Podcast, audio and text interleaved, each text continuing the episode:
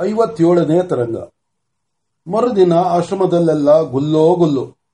ಹರಿಶ್ಚಂದ್ರ ಮಹಾರಾಜನು ನರಮೇಧವನ್ನು ಮಾಡಬೇಕೆಂದಿದ್ದಾನಂತೆ. ಭಗವಾನರ ಹೋತ್ರಕ್ಕೆ ಆಹ್ವಾನಿಸಲು ಬಂದಿರು, ಬಂದಿರುವವನಂತೆ.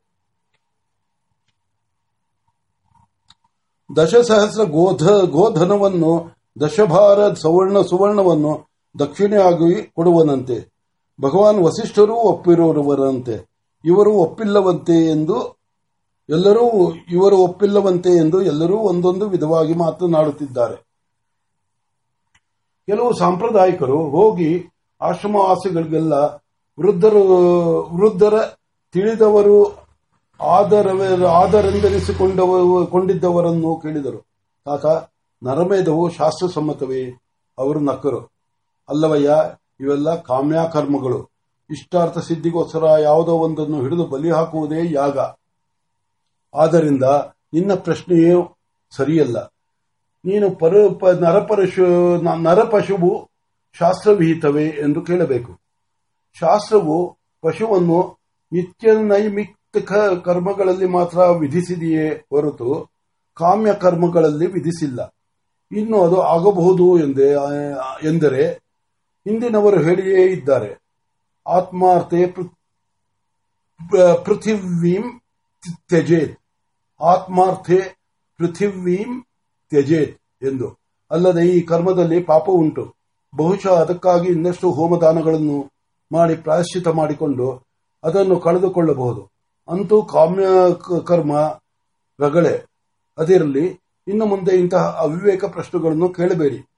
ವೇದವು ಸರ್ವಸಾಮಾನ್ಯವಾಗಬೇಕಾದರೆ ಸರ್ವ ಕಾಮಗಳನ್ನು ಸಾಧಿಸುವ ಸಾಧನಗಳನ್ನೆಲ್ಲ ಹಿಡಿಯೇ ಇರಬೇಕಲ್ಲ?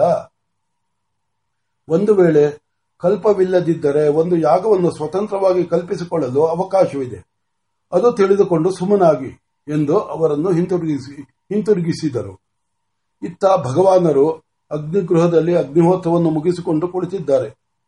ಪ್ರಾಣದೇವನು ಹೌತ್ರವನ್ನು ಒಪ್ಪಿಸಿಕೊಳ್ಳಬಹುದು ಎಂದು ಅಪ್ಪಣೆ ಕೊಟ್ಟಿದ್ದಾನೆ.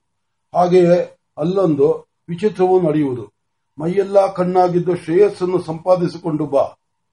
ಭವಿಷ್ಯತ್ತನ್ನು ನೋಡುವುದು ನೋಡುವುದಕ್ಕೆ ಹೋಗಬೇಡ ಎಂದು ಕಡ್ಡಾಯವಾಗಿ ಅಪ್ಪಣೆಯಾಗಿದೆ. ಅವರಿಗೆ ಆಶ್ಚರ್ಯ. ನೋಡಬೇಡ ಎನ್ನುವುದಕ್ಕೆ ಕಾರಣವೇನು? ಏನು ವಿಚಿತ್ರವು ನಡೆದೀತು? ಸರಿ, ನಮ್ಮ ಪರೀಕ್ಷೆ ವಿನಯವಾಗಿ ಜಾಗೃತನಾಗಿ ಇದ್ದು ಗೆದ್ದು ಬರಬೇಕು, ಸರಿ ಎಂದು ಗೊತ್ತು ಮಾಡಿಕೊಂಡು ಇನ್ನೇನು ಮಹಾರಾಜನಿಗೆ ಹೇಳಿ ಕಳಿಸಬೇಕು? ತಾವು ಅತಿಥಿ ಗೃಹಕ್ಕೆ ಹೋಗಬೇಕು ಎಂದು ಹೊರಟಿದ್ದಾರೆ. ಜ್ಯೇಷ್ಠ ಪುತ್ರ ಆಂಧ್ರನು ಬಂದನು. ಮುಖ, ಮುಖವೇ ವಿರಸವಾಗಿ ಏನೋ ಅನಿಷ್ಟ ಸಮಾಚಾರವನ್ನು ತಂದಿರುವಂತೆ ತೋರಿತು. ತಂದೆಯು ವಿಚಾರಿಸಿದರು, ಏನಪ್ಪ? ಮಗನು ವಿನಯದಿಂದಲೇ ಮಾತನಾಡಿದನು. ಹರಿಶ್ಚಂದ್ರ ಮಹಾರಾಜನು ನಿನ್ನೆಯಿಂದ ಆಶ್ರಮವಾಸಿಗಳಿಗೆಲ್ಲ ಬೇಕಾದ ಹಾಗೆ ಪ್ರದಾನ ಮಾಡುತ್ತಾ ಪ್ರಲೋಭ ಹುಟ್ಟು- ಹುಟ್ಟುವ ಹಾಗೆ ಮಾಡುತ್ತಿದ್ದಾನೆ. ಮುನ್ನಡೆಯುತ್ತಿದ್ದವರು ನಿಂತು ಕೇಳಿದರು. ಆಶ್ರಮವಾಸಿಗಳು ಲೋಭದಿಂದ ಆತನನ್ನು ಆಶ್ರಯ ಆಶ್ರಯಿಸಿಲ್ಲವಲ್ಲ. ಸರಿ, ಮತ್ತೆ ಆತನು ತಾನಾಗೆ ಕೊಟ್ಟದ್ದನ್ನು ಬೇಡ ಎನ್ನುವುದು ಹೇಗೆ? ಬೇಡ ಎನ್ನುವುದು ಬೇಕು ಎಂಬ ಲೋಭವಿರುವಾಗ. ಆದರೆ ಮೇಲ, ಮೇಲೆ ಹೂಡಿರುವ ಯುದ್ಧದ ಸೌಮ್ಯ ರೂಪ ಅದರ ಮೇಲೆ ಹೂಡಿ- ಹೂಡಿರುವ ಯುದ್ಧದ ಸೌಮ್ಯ ರೂಪ ಆಶ್ರಮವಾಸಿಗಳಿಗೆ ಹೇಳು, ಯಾರು ಲೋಭ ಪಡುವುದು ಬೇಡ ಎಂದು. ಮುಂದೆ ಆತನು ಹೀಗೆ ಮಾಡುವುದಕ್ಕೆ ಕಾರಣವಿದೆ. ಆತನು ನರಮೇಧಕ್ಕೆ ತಮ್ಮನ್ನು ಕರೆಯುವುದಕ್ಕೆ ಬಂದಿರುವನಂತೆ ತಾವು ತಾವು ಒಪ್ಪಿಕೊಳ್ಳುವಿರಾ? ಏನಾದರೂ ಅಡ್ಡಿ ಇದೆಯೇನು? ನಮಗೆಲ್ಲ ಸಮ್ಮತವಿಲ್ಲ. ಎಲ್ಲರೂ ಹೊರಡಬೇಕು. ಬರುವ ಶುದ್ಧ ದಶಮಿಯ ದಿನ ದೀಕ್ಷೆ. ಆಂಧ್ರನು ಏನೋ ಕೊಡುಗಿಕೊಂಡು ಹೊರಟು ಹೊರಟನು.